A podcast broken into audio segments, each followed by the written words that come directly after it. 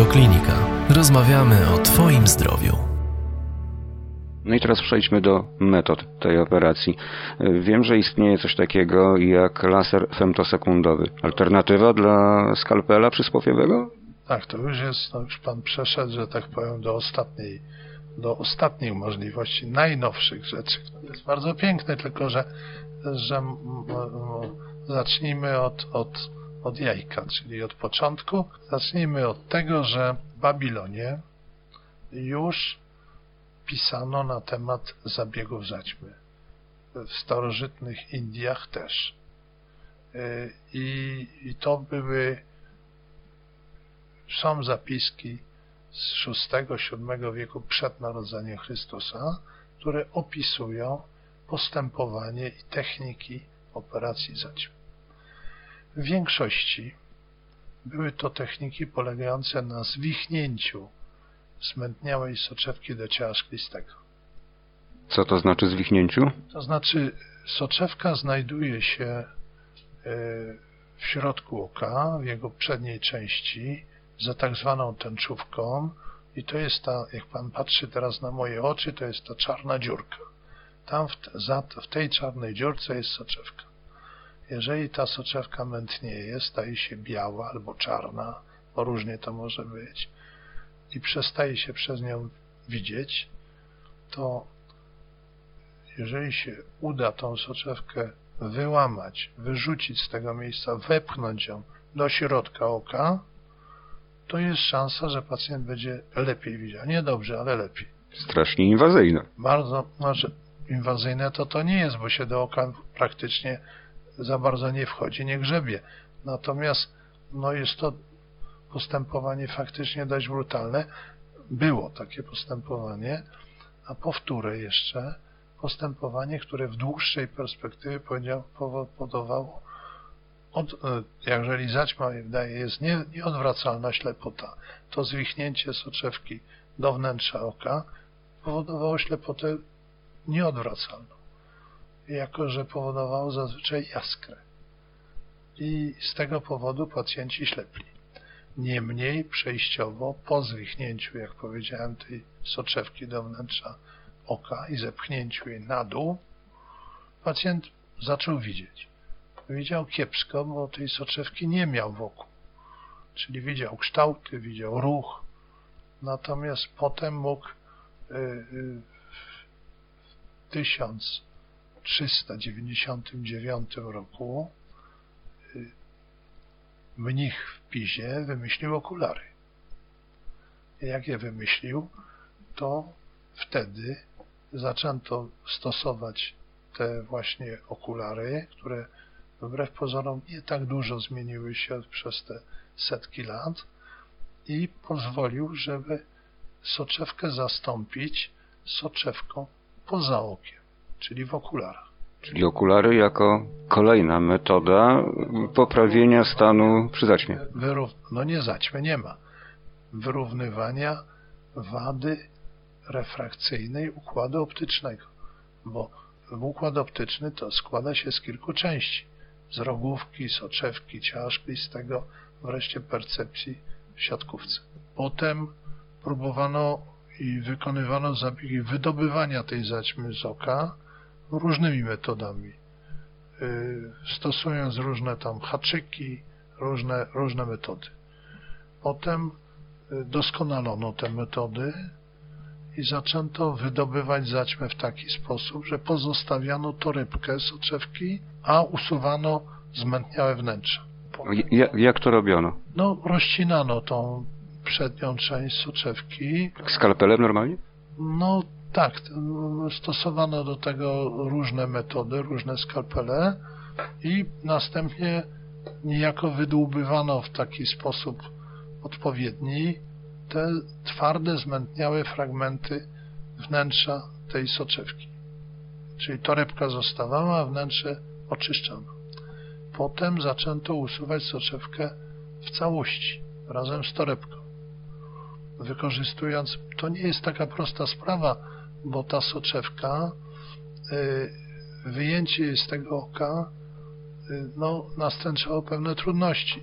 stosowano pęsetki, które łapały tą soczewkę. Ona jest gładka, ona jest śliska. Stosowano też wreszcie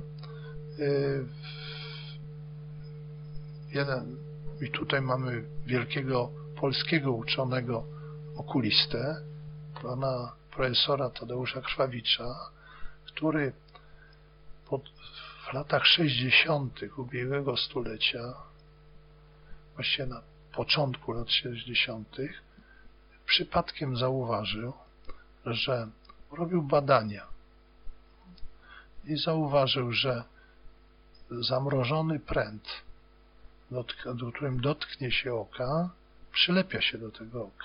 To tak jak język przytknięty do metalu na mrozie. Dokładnie tak samo. I on takim pręcikiem wkładanym do wnętrza oka, do środka, przylepiał soczewkę do tego pręcika i wyciągał ją na zewnątrz.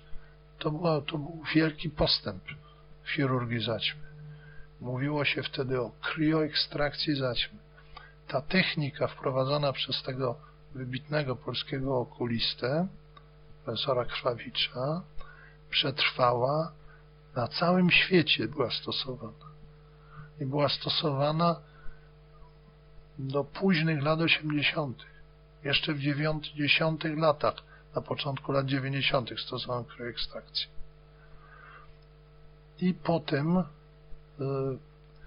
zdarzyła się taka sprawa, że y, wcześniej, w czterdziestym siódmym roku, angielski okulista wojskowy Harold Ridley w Londynie zauważył bardzo ciekawe zjawisko. A czy nie wręcz zjawisko, jak zauważył, że jego pacjenci, chodziło o lotników, którzy brali udział w bitwie o Anglię, w tym również Polaków, i którzy y, podczas tych walk w powietrzu rozbijała się im ta osłona, która była z plastiku, i okruchy tego plastiku dostawały się do oka, zauważył, że ten plastik nie daje odczynu w gałce ocznej. Prosta droga do sztucznej soczewki? To, dokładnie. On to zauważył. No i doszedł do wniosku, bo wszyscy myśleli, jakby tutaj tą soczewkę zastąpić. Próbowano szkłem. Okazało się, że to nie jest najlepsze rozwiązanie, mimo że szkło też dobrze znosi gałkę oczną. Wszystkie inne materiały odrzucane były przez oko. Oko zresztą ginęło w momencie, jak się dostało do niego kawałek żelaza, kawałek jakiegoś innego materiału. W związku z tym on doszedł do wniosku, że można z takiego plastiku zrobić sztuczną soczewkę i wsadzić ją do oka. I tak też zrobił. I tak zaczęła się era wszczepiania soczewek. Te soczewki doskonaliły się, były przedniokomorowe, tylnokomorowe, źreniczne, były jednoogniskowe, wieloogniskowe, znaczy są, i toryczne, asferyczne, sferyczne, także bardzo różne te rodzaje tych soczewek mamy, ale wszystkie zaczęły się w czterdziestym siódmym pomysłem Harolda Ridleya. Czyli de facto przy zaćmie usuwa się w dalszym ciągu ten, ten soczewkę i zastępuje sztuczną? Dokładnie tak jest, z tym, że w tej chwili wydobywamy tylko wnętrze soczewki i fragment przedniej torebki. Resztę pozostawiamy i do tego worka jakby, czy woreczka, wprowadzamy tą sztuczną soczewkę, która się tam lokuje i w naturalnym łożu pozostaje. I w ten sposób y, usytuowujemy sztuczną soczewkę. Następnym etapem było do, szukanie takich materiałów, które pozwolą na łatwiejsze wprowadzenie ich do gałki. Na pewno pan y, pamięta z dzieciństwa, może nie, że y, zdarza się na przykład w butelce y, ma pan gruszkę, prawda? Myśli pan profesor o prawdziwej gruszce? Prawdziwej. Można to zrobić na taki, w taki sposób. No jajko też pamiętam, że można do, do butelki wepchnąć. no nie, niekoniecznie wepchnąć. Tutaj z gruszką to jest taka sprawa, że jeżeli się do butelki przez szyjkę wprowadzi y, za y, kwiat gruszy, który jest już tam y, zapło, na, zapylony, rozwija się w środku owoc. Będzie budowała w środku. Oczywiście y, można to na różny sposób. Jeżeli mamy materiał, który da się zwijać, to można zwinąć tą soczewkę i w postaci zwiniętej włożyć do oka. I wtedy soczewka, której długość ma dwanaście i pół milimetra, zwinięta w rulon, przechodzi przez otwór o średnicy dwa i dwie dziesiąte milimetra. To jest standardowe w tych postępowaniach. Cała soczewka ma długość dwanaście milimetrów, szerokości sześć, a całą soczewkę odpowiednio zwiniętą możemy wprowadzić do wnętrza oka przez prze, przecięcie o długości dwa i dwie dziesiąte milimetra. Soczewka się rozwija? Soczewka się wokół rozwinie i wszystko jest w porządku. Także postęp, jeżeli chodzi o chirurgię zaćmy, jest niebywały, wspaniały. To stają się zabiegi, kiedy, które kiedyś były ryzykowne, w tej chwili są coraz mniej niebezpieczne. Ryzyko wystąpienia powikłań, które kiedyś się zdarzały, jest coraz mniejsze. Oczywiście nie wyeliminujemy tego rodzaju problemów całkowicie, ale można je maksymalnie zminimalizować. A wspomniany przeze mnie wcześniej laser i metoda laserowa? No właśnie. Ten zabieg zaćmy polega na tym, że pierw nacinamy, no to jeszcze sprawa znieczulenia, o którym już nie będziemy mówić, ale to jest też bardzo interesujące i ciekawe, bo jednym słowem powiem, że współcześnie wykonujemy zabieg zaćmy i znie... oku, które jest znieczulone wyłącznie kroplami znieczulającymi. I pacjent może tym okiem ruszać podczas zabiegu. A co z mruganiem przy tego typu zabiegu? No, tutaj, może, tutaj jesteśmy zabezpieczeni. Zakładamy taki, taką, taki system, prawda, który podtrzymuje nam te powieki, który nazywamy rozwórką, i ona rozwiera powieki i odsłania nam i udostępnia nam tą gałkę oczną, jej powierzchnię. Pacjent może współpracować z nami podczas zabiegu. Mówimy mu, niech pan patrzy prosto, niech pan spojrzy troszeczkę w prawo, troszkę do góry, i my sobie ten zabieg możemy wykonywać po zapuszczeniu kropli. Kiedyś trzeba było to znieczulić nasienkowo albo uśpić pacjenta, żeby ten zabieg wykonać.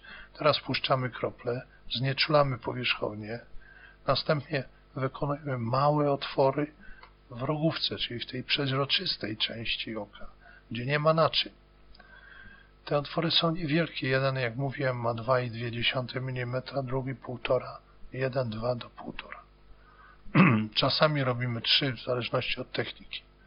I przez te otwory wprowadzamy, system, wprowadzamy środek wiskoelastyczny, który tam stwarza nam lepsze warunki operacyjne. Następnie wycinamy tą przednią część soczewki, tej torby soczewki. I to właśnie metodą laserową się wycina? Możemy to robić, dotychczas zawsze robiliśmy metodą y, ręczną. Tak samo jak te otwory robiliśmy ręcznie. I potem y, zuży, usuwamy to i z użyciem ultradźwięków najczęściej, bo nie tylko, y, rozbijamy te twarde masy, wysysamy i potem wsadzamy soczewkę.